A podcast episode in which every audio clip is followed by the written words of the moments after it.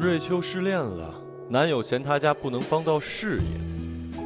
瑞秋抱怨，现在的男人一个比一个现实，想谈一场简简单单的恋爱，怎么就那么难呢？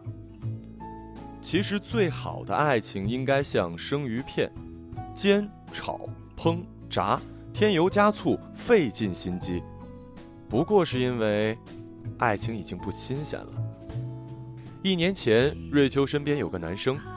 瑞秋欣赏他的才华，两个人在一起有说不完的话，半夜了还煲电话粥。瑞秋曾经无不遗憾地对我们说：“要是男生家境好一点就好了。”瑞秋最终拒绝了他，跟另一个看起来前途无量的家伙好上了。你说想要简单的爱情，可你自己已经不简单了。都说我爱你爱我。说到底，爱的不是一个人，而是对未来的预期。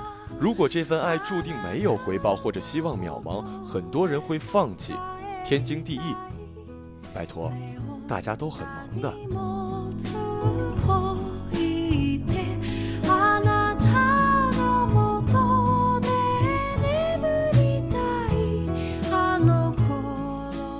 赛芳是个土耳其姑娘，在上海一所大学当交换生。赛方不信真主，信上帝，明眸皓齿，巧笑嫣然。赛方交友不慎，跟着我们一起逃课、打游戏、混酒吧，功课一塌糊涂。考试有专人给他传纸条，我们这群人是搞不好了。有一天见到赛方，他眉飞色舞地说：“上个礼拜认识了一位埃及小伙，他俩订婚了。”我们被雷的是外焦里嫩，赛方。你没病吧？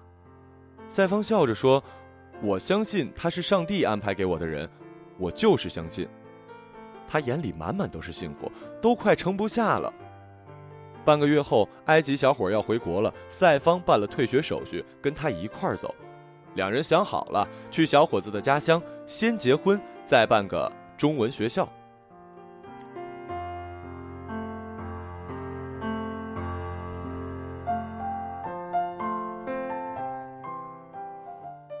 我在瓦拉纳西的小巷遇见了曼德勒，当时他套着艳丽无比的沙龙，戴着一对大耳环，金刚鹦鹉一般，用一口大碴子味的英语跟小贩儿讨价还价。曼德勒是个爽朗的东北妞，之前和一帮小伙子在加尔各答的仁爱之家做义工。我们在恒河边晒着暖暖的太阳，聊着长长的天儿。同行有个云南小哥，西藏、尼泊尔一路骑行至此。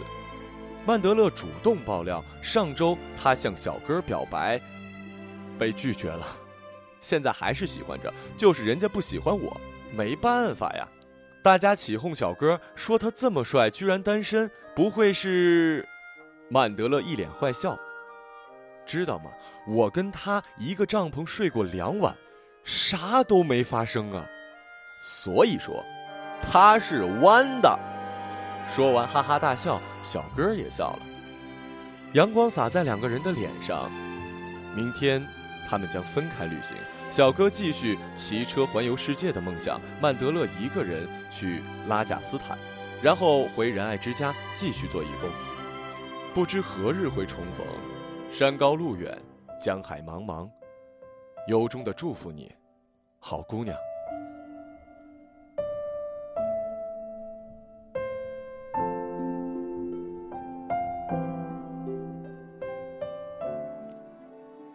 李斯特维扬卡是一个西伯利亚小镇，一边是莽莽苍苍的原始针叶林，一边是浩瀚无际的贝加尔湖。我在这里住过一段时间，房东的女儿叫娜佳，十六岁。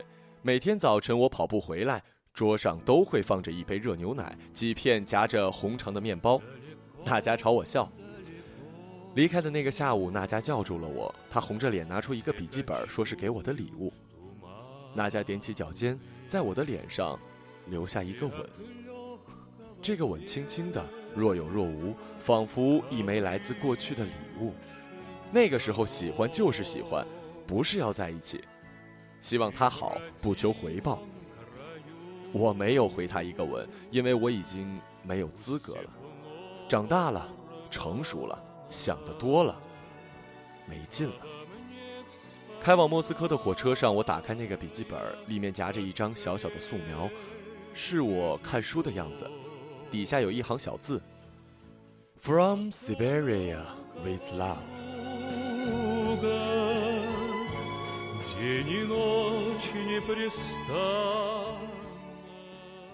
四年级的时候，有个男生问我：“有喜欢的人吗？”没有吧？你呢？他凑到我耳边：“我喜欢咱们班黄潇潇。”我想了想，黄潇潇好像是不错，成绩好，还会唱歌。于是我凑到他耳边，告诉他：“我也喜欢黄潇潇。”真的呀？嗯，真的。我俩高兴的笑了，像守护着一个共同的小秘密。再大一点，女生们流行穿帽衫，调皮的男生把帽子当做移动的垃圾篓，放纸团、零食，悄悄塞进帽子里，有时还远距离攻击，速速的像投篮球一样。女孩转过头骂：“猪头三，十三点儿，神经病！”有时还会捡起纸团奋力扔过来，男生哈哈大笑。据说欺负女孩子也是一种喜欢的表现，虽然很多男生自己并不知道。我的前排是一个短发女孩，低头写字时会露出颈后一段白白的皮肤。我没少往女孩子的帽子里丢过东西，我动作很轻，女孩通常要等回家之后才能发现。第二天，我早早的坐到教室，等她气势汹汹的来骂我。我很幸福。那天，她告诉我她明天要转学了。我哦了一声，一下午无精打采。很多年以后，我知道那种情绪叫做伤感。我掏了所有的零花钱，跑到学校的小卖部买了一袋小橘子。那时候，这种小橘子还很金贵，女孩都喜欢吃。最后一节课，我专心的、慢慢的把小橘子一个一个放到她帽子里。走在回家的路上，我想象着女孩发现小橘子时的表情，一个人开心的傻笑。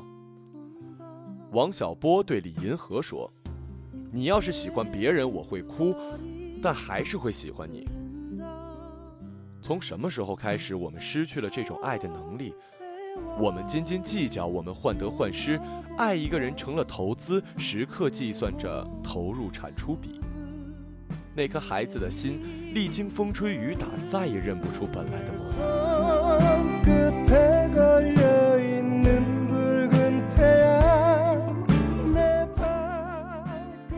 隔壁住了一对中年夫妻，两口子争吵不断。胖嫂骂胖哥笨，炒股赔了钱；胖哥骂胖嫂懒，不关心儿子学习。胖嫂骂胖哥没出息，下岗之后一直找不到活。胖哥骂胖嫂败家，买条红裙子花一百多。胖嫂骂胖哥不正经，跟卖菜的王寡妇眉来眼去的。胖哥骂胖嫂臭不要脸，一把年纪了还去小花园跳交谊舞。胖嫂哭叫着，一头撞在胖哥肚子上，接着各种污言秽语，恶行恶状。胖哥爱打点小麻将，有几次回家晚了，胖嫂蹲在弄堂口守着。夜半寂静的弄堂突然爆发出一阵惊天动地的鬼哭狼嚎，结果把幺幺零招来了。可幺幺零也没辙呀，邻居都摇头，这种夫妻还有什么意思？早点分了算了。前年，胖哥查出尿毒症，晚期。胖嫂要卖房子，有人劝这病看不好，房子没了，你以后怎么办呢？胖嫂说：“什么以后不以后的，救我的男人要紧。”我去病房看胖哥，胖嫂板着脸出去。胖哥笑笑说：“跟我怄气呢。刚才我让他找个人，他不肯，骂我没良心。”过了一会儿，胖嫂端盆热水进来，给胖哥擦脸。从未见过他如此温柔。我不会说美好的情话，我只在柴米油盐中伴你走过每一天。内裤和内裤晾在一起，名字和名字刻在一起。你在，吵得天翻地覆。你走了，在你坟前，轻轻的哭。无论多么卑微的生活，也有爱情的光芒。转身的一瞬间，你出现在我身旁，你的眼泪让我不敢开口讲。我想大声告诉你，你一直在我世界里，太多的过去难割舍难忘记，才心疼你。才选择不放弃，也不勉强。你不要哭，这样不漂亮。